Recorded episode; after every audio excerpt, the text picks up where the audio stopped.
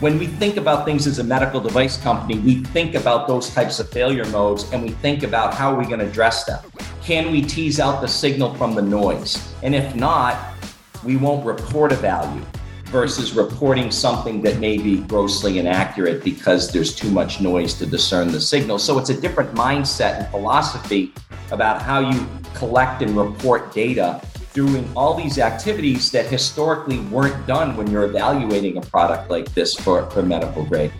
I think the lines are going to blur as we've spoken about periodically through this conversation between a formal medical device that looks like a clunky medical device and it's difficult to use and, and, and, a consumer device that, that you know has a certain aesthetics and whatnot. And I think those lines are blurring. Welcome to MedSider Radio, where you can learn from proven medtech and healthcare thought leaders through uncut and unedited interviews. Now, here's your host, Scott Nelson. Hey everyone, it's Scott. In this episode of MedSider, I sat down with John Mastrototaro, the CEO of Movano. John has a PhD and more than 30 years of experience in the medical device industry. He was part of the MiniMed team that helped develop the world's first ambulatory continuous glucose monitoring system and sensor augmented insulin pump. After MiniMed was acquired by Medtronic, John went on to hold a number of positions in their diabetes division and now leads Movano, a health technology company that makes smart, personalized devices that can provide vital information to end users. Here are a few of the things that we discuss in this conversation. First, don't discount the real world. Clinical trials are essential, but when a device's data also comes with applications beyond user intent, payers and investors will pay attention. Part of the appeal of Movano's model is that the device provides valuable health metrics for users while also providing doctors and researchers with usable health data, creating a win win for multiple parties. Two, aesthetics matter. The Movano ring design was a direct result of listening to customers. Yes, a wearable device needs to function, but it also needs to appeal to the user. If customers don't want to wear it, they simply won't. At the end of the day, it's about form and function. Third, building an experientially diverse team leads to innovative solutions. Think outside of the box when hiring. Look to experts in other areas beyond the medical device space who can offer broad knowledge and insight. Okay, so before we jump into the discussion, I wanted to let you know that we just released the first volume of MedSider Mentors, a print based book that summarizes the key learnings from my favorite MedSider interviews over the past six months. Look, I fully realize it's tough to listen or read every MedSider interview that comes out, even the best ones, but there are so many valuable lessons you can glean from the founders and CEOs that join our program. So that's why we decided to create MedSider Mentors. It's a way for you to learn from the best thought leaders in our space in one central place. Here's a teaser of what you'll see in this first volume. Garheng Kong, founder of HealthQuest Capital, teaches you how to successfully pitch your startup. Patricia Zilliox, CEO of Eyevensys, discusses what you really need to know about clinical trials. Jared Bauer, CEO of Ionic Sciences, shares best practices for avoiding obstacles in your startup journey. That only scratches the surface, so if you're interested in learning more, head over to medsiderradio.com forward slash mentors. If you're a premium MedSider member, you'll get free digital access and a print version sent straight to your door. If you're not a premium member yet, you should definitely consider signing up. In addition to every volume of MedSider Mentors, you'll get full access to the entire library of interviews dating back to 2010. This includes conversations with experts like Erica Rogers, CEO of Silk Road Medical, Dr. David Albert, founder of AliveCor, and so many others. Learn more by visiting medsiderradio.com forward slash mentors. Again, that's medsiderradio.com forward slash mentors. All right, without further ado, let's get to the interview. All right, John, welcome to uh, MedSider. Appreciate you coming on. Thank you. It's my pleasure to be here, Scott. All right, this I, am really looking forward to this conversation because of the uh, the strong overlap with uh, Movano's technology and kind of this this burgeoning consumer health uh, trend uh, that we're uh, that that we both have experience in. So, um, with that said, before we kind of dive into into Movano specifically, um, give us like a high level overview of your professional background. You know, uh, before taking on the the CEO role. Sure. Well, I was uh, trained actually as a biomedical engineer. I have my PhD in that. I got that from Duke University. Uh, and then basically for the last over 30 years, I've been working on the development of medical devices.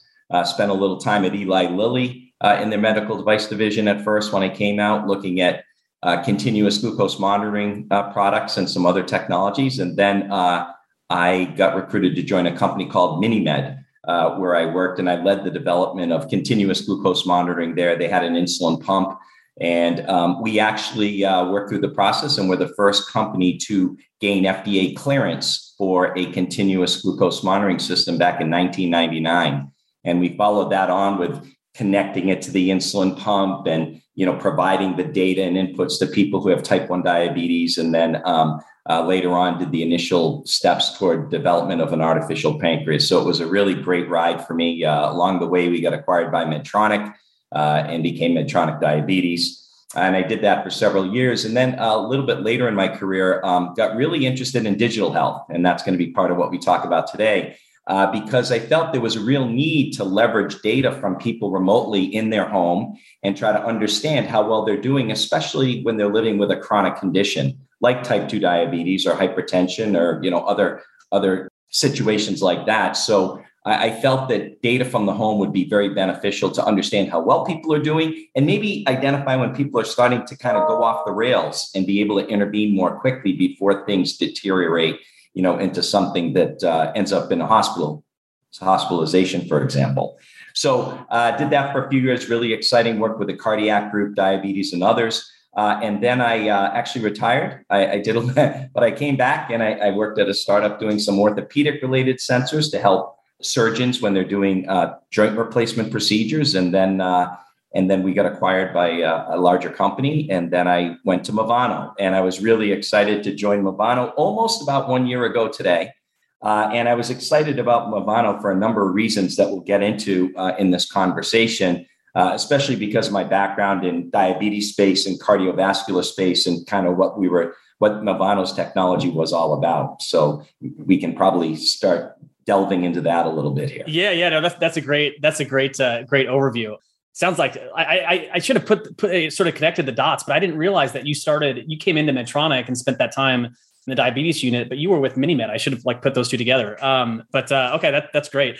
So with that said, yeah, let's let's use that as a as a transition to, to talking a little bit more about like the Movano product, right? Let's you know help us better understand what it is and talk to us a little bit more about kind of what's unique about the the technology um, and really really how it how it came about, how it came to life. Sure. Well, the, the founder of the company, his name is Michael Leabman, uh, and he's been someone who has uh, been a, a, serial innovator uh, for, for many years, uh, an expert in advanced RF technologies, and I was doing a study and, and, and showed that there was a correlation between changes in signals in this millimeter wave RF uh, platform and glucose levels as they change.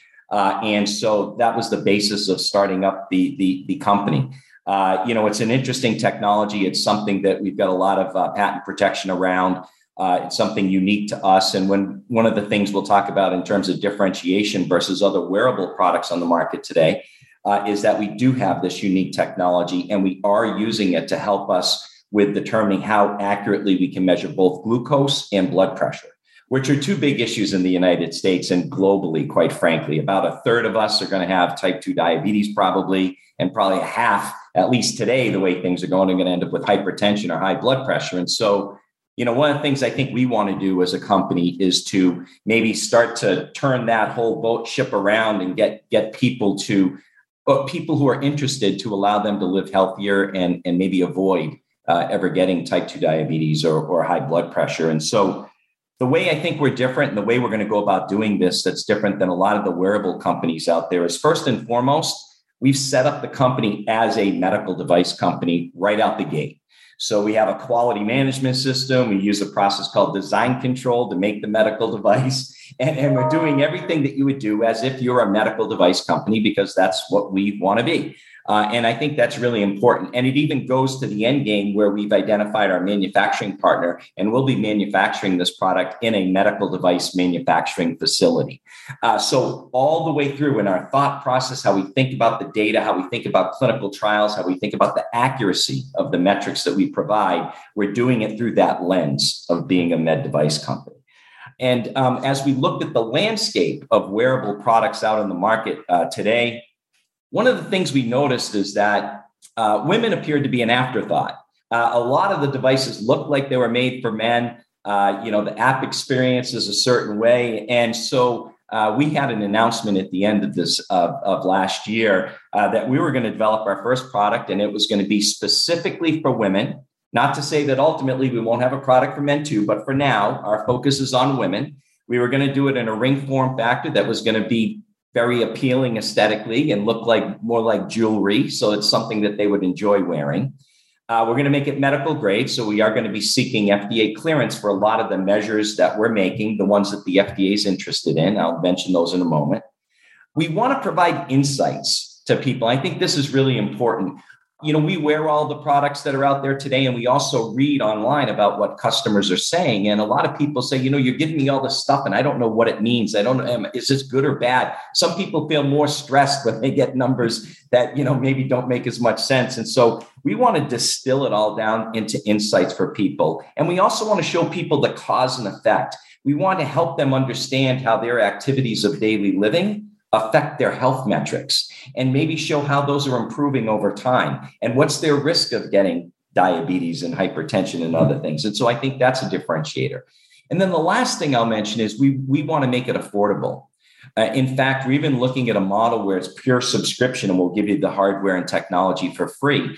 Uh, we think that's important too, because as we add enhancements to it over time, we don't want people to be waiting for the next thing to come out. We want them to take advantage of what we have today and know that they can continue to leverage and get access to the future enhancements that we make uh, through the subscription model that we create uh, for customers. Because when we think about healthcare in the US today, and if we think about really helping people from a health related perspective, there's a lot of popu- the is underserved today don't have good access to healthcare. And a lot of big companies are trying to figure out how we can bring healthcare to these people in a very affordable way. And we think we may have a solution that will help uh, in that regard that we're really uh, excited about. And so I think those are the things that that we're doing differently. And what we'll provide to people uh, out the gate are heart rate, heart rate variability, uh, oxygen levels, respiration, temperature. We will monitor activity levels, calories burned. We'll monitor sleep, sleep stages. And we will also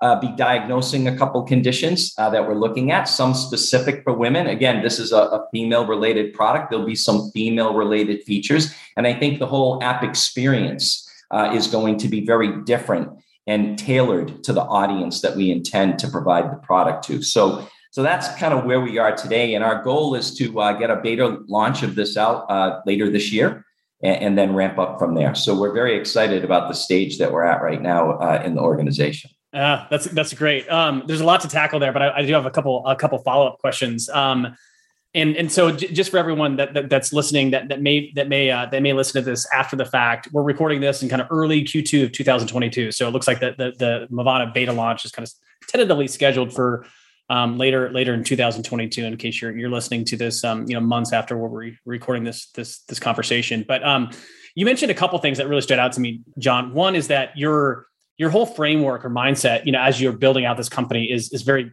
is, is medical. Med, it's it's centered around like doing things in a in a med tech kind of fashion, right? You mentioned design controls, you know, ma- manufacturing your your devices in a probably a facility that has you know 1345 certs and right. you know potentially MDSAP and you know on and on and on. That's very different from I, I, think from the kind of the other players in the space. And I don't want to discount what they're doing, right? Because there's there's great brands like Oura, Whoop, you know, Fitbit, you know, that was acquired by gosh, how long ago were they acquired by by Google? I think I don't know, probably five years, you know, I don't know, three, four, five years ago, something like that. Now, so no, no, uh, more recently within. Oh, it was recently. Year. Oh, okay, okay, I didn't realize that. Um, okay, so it was, it is even more recent. Um, but it sounds like you're doing things a, a, a, lot, a lot different differently. And you you also mentioned the fact that you're you definitely see the clinician as as it like an, an, like a you know a, a, very like they're gonna have a really they're gonna be str- strongly integrated in, in, with your model which I, I couldn't agree with agree with you more. I mean um this as the space becomes more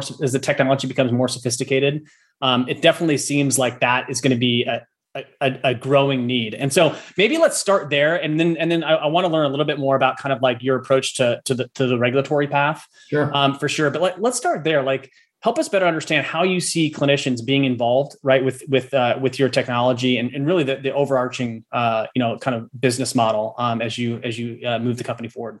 Yeah, well, I guess I guess maybe the best way to, to describe this is I'll, I'll do it by way of example. You know, most people maybe have an annual visit with their doctor. Many of those visits today are remote, right? And maybe a lot will stay remote. Uh, and certainly for underserved populations I've talked about earlier, they may often be remote uh, for a variety of reasons. And, you know, one of the things I think, I think clinicians are now um, more accepting of getting data from alternate sources than where they were before. You know, there's a real luxury of having more continuous data day after day that you can look at. And so, you know, what I envision with what we're trying to do is developing a very clear, concise, simple uh, kind of summary report may summarize your data for the last 30, 60 days, give an indication to your healthcare professional how well have you been sleeping? You know, wh- what level of activity do you have? What's your average heart rate been looking like? Uh, your SpO2, you know, other things like that, and kind of give them a good framework from which they can have a conversation with you about your health.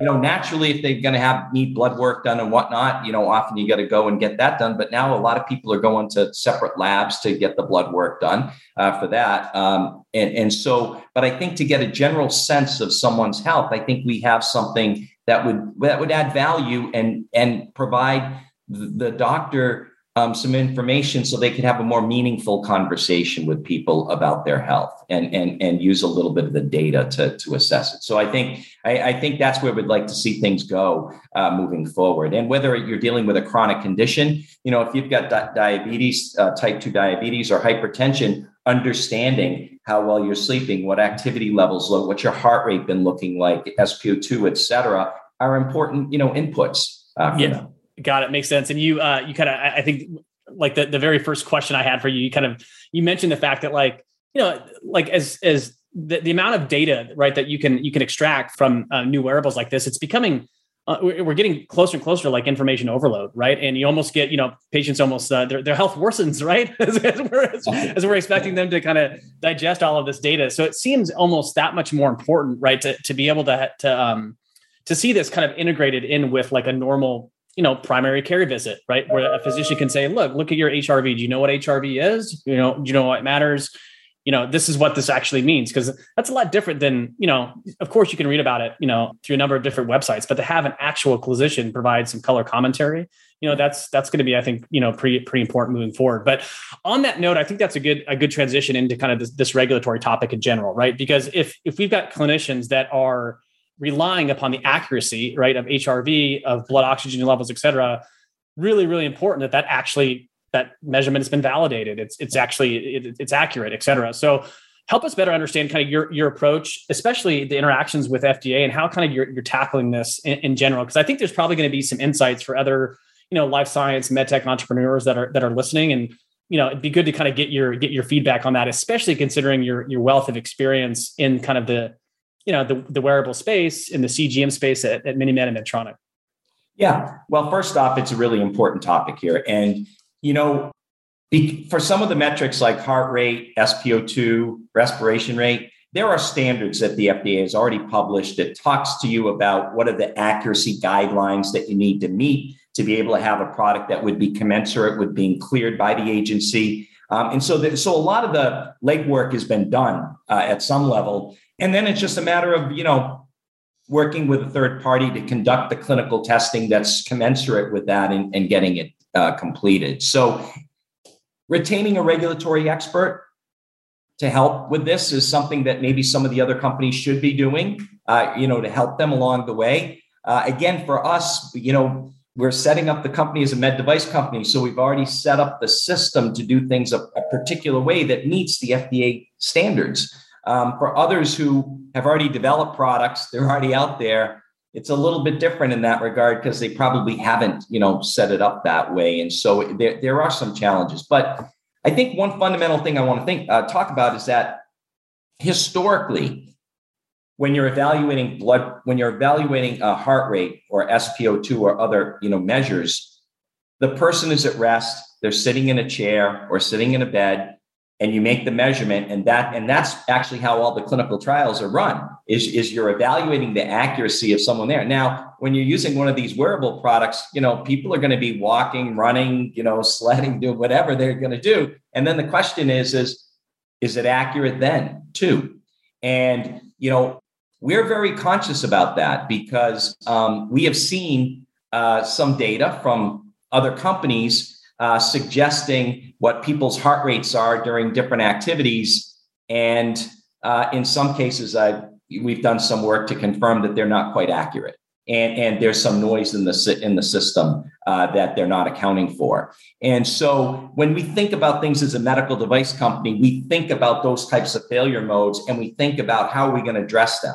Can we tease out the signal from the noise? And if not, we won't report a value versus reporting something that may be grossly inaccurate because there's too much noise to discern the signal. So it's a different mindset and philosophy about how you collect and report data doing all these activities that historically weren't done when you're evaluating a product like this for, for medical grade. So that that's something that's very important to us because we do want the you know we're thinking about a doctor relying on some of this data uh, to help them with you know understanding the state of, of someone's health that they're treating. So it's important to us to look at it that way. Got it got it. That makes a lot of sense. And that and i can't under underscore enough that that different mindset right? And maybe maybe it's it, it especially stands out to me because i you know i uh, i started a company in in the in the consumer health space. And that that's very very different than than than than than, than the traditional med tech space right? It, it, it, requires a whole level a whole different set of, of experience skill sets et cetera to be able to navigate you know some of these some of these complexities. So very interesting that you guys are kind of starting out with that that framework in mind. Looking um, you kind of mentioned this already but um, there's a lot of really there's a lot of really um, compelling i guess things that you could do with with a with a product like this right? Collecting data um, using it for using it as a as, as a way uh, to inform you know other other clinical studies. So gen- generally speaking, how how are you thinking about like where how how Movano fits into you know remote decentralized you know trials move, moving forward? Um, well, talk to us yeah, a little bit more about that. A, there's a huge opportunity, I think, in the in the clinical trial space or in post market surveillance uh, mm-hmm. space when you think about pharmaceutical therapies for, for various things. I mean pharmaceutical companies have to spend an enormous amount of money, uh, you know, both for clinical trials and then for follow up and post market surveillance, where they surveil people who are on the therapy. And you know, if you have a technology like ours where it's medical grade, it's been validated to provide medically accurate data, and you can you can provide that to, to people who are in a clinical trial or a, a post market uh, uh, trial following up, the wealth of data that you're able to collect that you've never had access to before and being able to monitor it longitudinally and being able to see what's happening in the home of the person as they're on the therapy or you know whatever whatever they're they're taking as the medication is is incredibly valuable. And when you think about the cost uh, associated with getting that data where you know we're looking at very affordable models that may be pure subscription. So over the a year it may be you know a couple hundred dollars or whatever for a year's worth of all this data from all these metrics continuously i mean they normally would pay more than that in a single office visit to you know get a get a, a one set of blood work done. So you you can imagine the value that this could provide uh, to them to really understand what's happening. And i think that there's up and and this then expands expands beyond that to insurance companies or your healthcare plans and others who are trying to do the best they can to help people who are their members, you know, lead a happier, healthier life, uh, and, and and see what they're, you know, how well they're doing, and maybe offer insights and suggestions on things they can do to improve their health and well-being. So I, I think this has a number of applications where it could be phased in uh, in a way that's so more much more affordable than anything that's ever been you know accessible in, in the past. Right. Do you see a future john where it, this almost becomes like a, a, default for most clinical studies right? Where patients whether it's a drug or device or a, a different type of biotech therapy it's kind of entry into the game so to speak right? Where a patient is is wearing a, a Movano device you know as part of the, part of the trial. I think it makes a lot of sense. Um, i think that uh, uh, with the amount of data that it provides. And if you think about the different types of therapies that you may be providing, if it's a if it's a cardiac related therapy, if it's a you know even even a mental wellness related therapies, quite frankly, hmm. the signals that we're measuring really how well are you sleeping? Are you getting up, walking around? Are you being active? What's your heart rate look like, et cetera? Can be really strong indicators of levels of stress and, and, and well-being there. There's a big mental health problem in, in our in everywhere because of COVID and other things that have happened in, in, in the recent past. And, and so when you think about all these different possible applications, there's a role to be played from the sensors that we're going to have and the metrics that they're going to be providing, where I think it it, it seems like you would do it seamlessly. The other thing I want to mention uh, clinically is that a lot of uh, clinical research organizations, CROs, have really been trying to transition more to remote monitoring, remote office visits, everything done through you know e e, e clinical trials and whatnot, because if you're enrolling people into studies and they have to take a half day off from work and they got to go park the car and they got to pay for parking and they got to go into an office visit and they got to do that every three months or six months or whatever getting enrollment getting people to want to do it you know easing the burden of participants. These are all historical challenges which you can start to remove from the equation uh, as you start to do provide more of this to the person in their home. And, and i think that in general whether it's in clinical trials or just basic healthcare the more we can transition this to the home, the better off everyone is. Uh, right. It's lower costs of care. It's less burden for the healthcare system. It's less burden for the person themselves. You know, who ultimately we want to serve with with solutions like this. Yeah, I, I could agree more. I mean, if there's an opportunity for someone to use a therapy or a diagnostic in home, that's so much better across the board. I mean, there, there's really very little downsides, especially if it's a technology that's been been developed with uh, with kind of your, your traditional kind of medical medical device you know design controls and, and you know with a high degree of confidence that that uh, you know the the data that's that it's it's producing is is, is accurate so um, yeah really really good point john you mentioned payers and uh, I guess I don't I don't want to throw I don't want to fit too many questions kind of in, in one when we talk about this you know this topic in general but what what what has been your your like I guess let, us start out with you, mentioned earlier on um, your technology at, at, least at least in, in the early phases would be cash pay, right?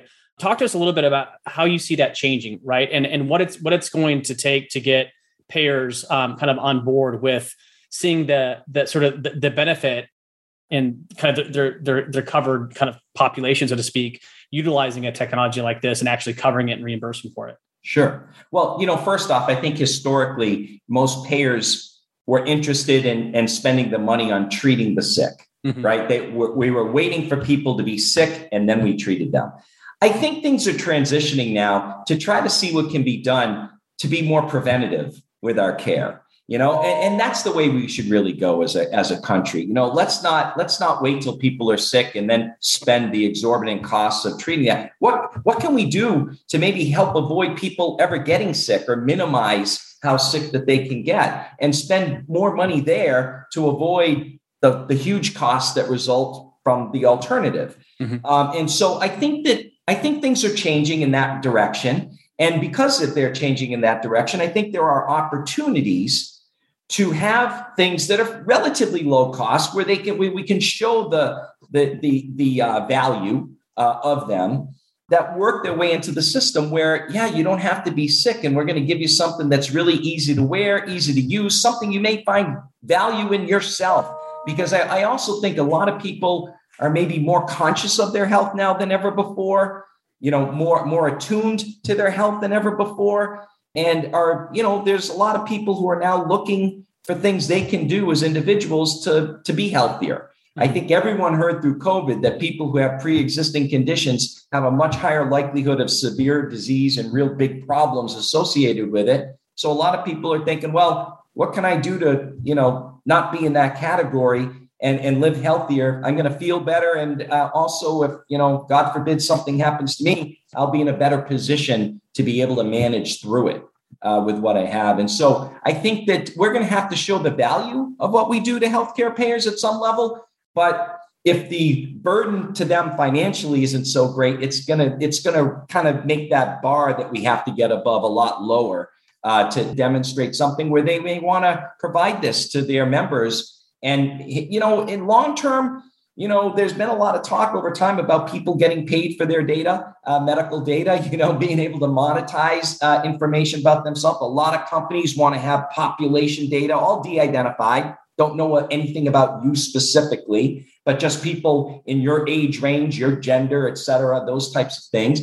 And, you know, it could be that in the future that people may be able to use this for free, uh, you know, or get paid, you know. Yeah. Uh, and so I, I, think that, you know, th- those opportunities do exist long term uh, when you think about, you know, getting this into both clinical trials as well as you know even with payers and, and others who are who are who have their members that they're trying to figure out what's the best way and and you know most cost effective way of achieving good health hey there it's scott and thanks for listening in so far the rest of this conversation is only available via our private podcast for MedSider Premium members. If you're not a premium member yet, you should definitely consider signing up. You'll get full access to the entire library of interviews dating back to 2010. This includes conversations with experts like Renee Ryan, CEO of Cala Health, Nadim Yared, CEO of CVRX, and so many others. As a premium member, you'll get to join live interviews with these incredible medical device and health technology entrepreneurs. In addition, you'll get a copy of every volume of MedSider Mentors at no additional cost. To learn more, head over to medsiderradio.com forward slash premium. Again, that's medsiderradio.com forward slash premium.